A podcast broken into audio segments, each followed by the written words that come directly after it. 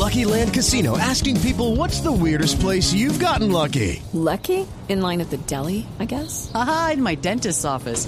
More than once, actually. Do I have to say? Yes, you do. In the car before my kids' P T A meeting. Really? Yes. Excuse me, what's the weirdest place you've gotten lucky? I never win and tell. Well, there you have it. You can get lucky anywhere, playing at Lucky Land Slots dot com. Play for free right now. Are you feeling lucky? No purchase necessary. Void where prohibited by law. eighteen plus. Terms and conditions apply. See website for details. Y estamos en línea, pues precisamente con quien hizo la convocatoria de esta iniciativa. Ella es Deep Habra, directora de Cero Es Uno, que es una agencia de conservación. Señora Deep Habra, el señor Deep Habra, muchas gracias por estar con nosotros aquí en Mañanas Blue. Bienvenido. Hola, ¿cómo estás? Eh, ¿Cómo les va? Y a, explíquenos esta convocatoria y por qué vemos que hay un movimiento a nivel mundial y aquí en Colombia los niños como que no se han adueñado eh, de manera tan significativa de esa manifestación. Me escribía alguien eh, por Twitter que en Chía hay un colegio, que el colegio Rochester está liderando, entre otras, a doscientos niños que quieren salir para unirse a esa a esa manifestación. Pero no, yo le pregunté a mis compañeros en Medellín, a mis compañeros en Barranquilla, en Cali, y pues eh, no hay mucha gente o muchos niños queriendo unirse. Eh, bueno, es decir, esto es una idea espontánea a la que se puede sumar cualquier persona que sienta que es hora de... Eh, dar a conocer su derecho a, la, a presionar, ¿cierto? Para un mundo mejor y, digamos, como un futuro más sostenible para el país.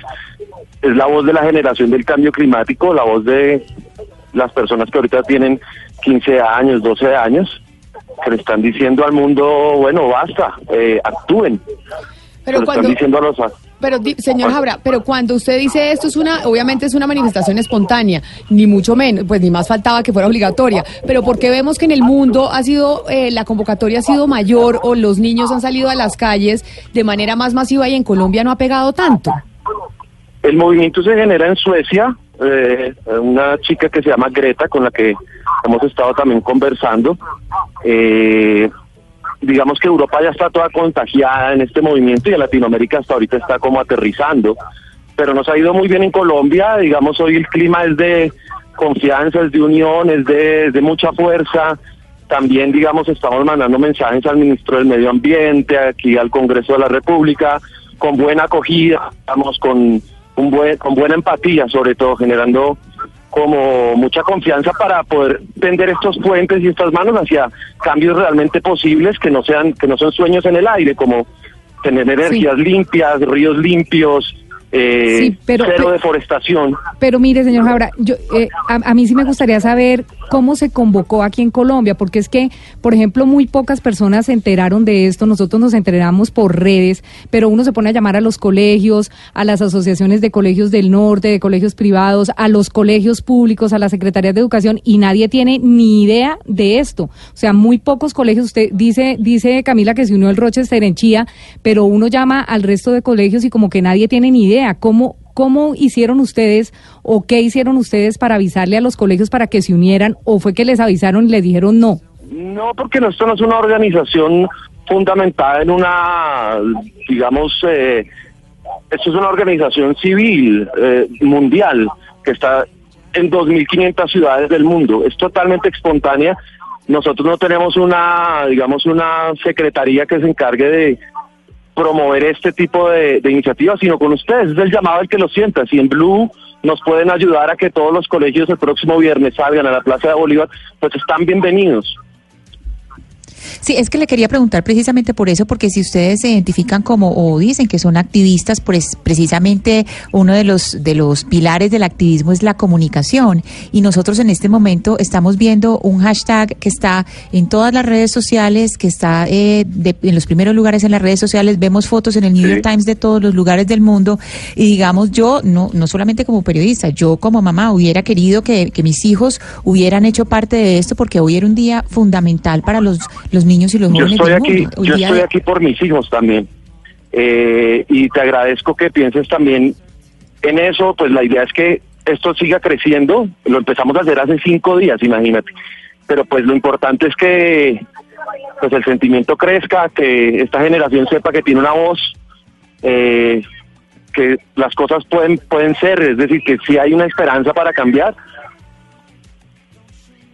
Bueno, pues entonces nos vamos a unir a eso. La manifestación, Ana Cristina, era hoy, ¿no? Hoy era la manifestación eh, a nivel mundial, o es una manifestación que son varios días, porque yo todavía no, no he logrado entender cómo es que está funcionando.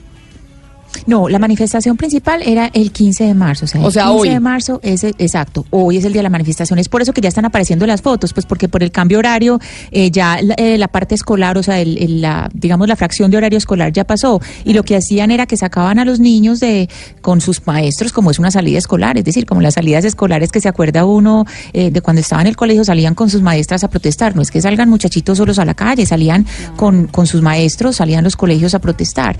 Entonces sí, el día era hoy. Lo que pasa es que todas las semanas se estuvo haciendo la convocatoria y dentro de la convocatoria pues hubo distintos actos.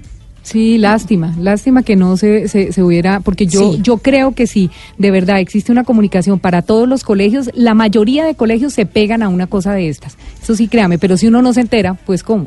Pues señor, por supuesto, eh, además Diana, eh, por lo menos que se haga algo, digamos, si no salen a la calle, que se haga algo en el colegio. El colegio. O sea, sería ideal que se viera en las calles, pero por lo menos que en el colegio se viera esa, pues ese, ese movimiento y esa inquietud de los niños, porque es que los niños de ahora son muy distintos a los niños de antes. O sea, la, lo que conocen los niños de cómo conservar el planeta ahora es superiorísimo a lo de generaciones eh, pasadas.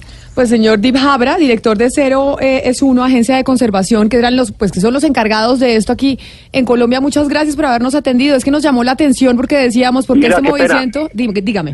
Eh, todavía, es decir, la oportunidad está abierta, hoy estamos en el planetario, la parte gruesa del movimiento de Colombia, nos vamos a agrupar todos en el planetario hoy a las seis de la tarde, teniendo en cuenta el horario de los colegios, para que estén ahí todos los que quieran voluntariamente y podamos ir sumándonos y generando esta cohesión de, de, de ideas y de movimientos. Ah, bueno, pues allá nos vemos en el hoy planetario. Hoy a las seis de la tarde. Seis de la tarde, lleve sus hijos, Diana. Ana Cristina no puede porque está en Medellín, pero averiguaremos en Medellín y en otras partes de Colombia en donde se puede sumar la gente a esta convocatoria.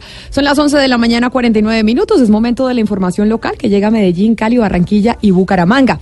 Después de las doce los esperamos aquí porque vamos a hablar de un debate, eh, pues no sé si debate, pero cómo internacionalmente la gente cada vez come menos carne. Y si es verdad que lo más saludable para los seres humanos es que se vuelvan vegetarianos. Por eso, ¿cuál es la pregunta, señor Pombo? ¿Cree que la alimentación vegetariana es un avance de la humanidad o es una moda pasajera?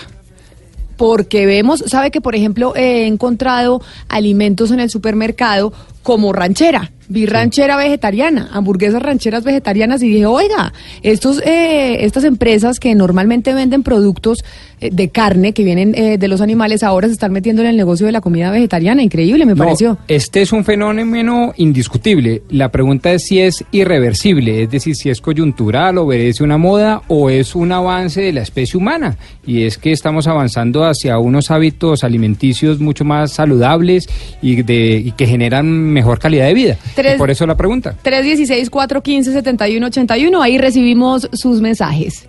once de la mañana, cincuenta minutos.